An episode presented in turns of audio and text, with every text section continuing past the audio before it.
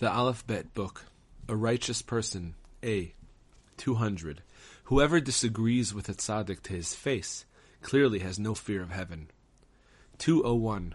Sometimes the strife a tzaddik encounters is definite proof of his righteousness. 202. There are wicked people who are successful, but when they persecute the tzaddik, the evil forces themselves take revenge against them. 203. The difference between a tzaddik and a person who fears God is that the God-fearing person is not given permission to reveal God's secrets, whereas the tzaddik is. 204.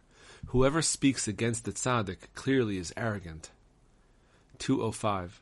When the Holy One wants a tzaddik to teach the proper path to people, he indicates this to the tzaddik through his livelihood. 206.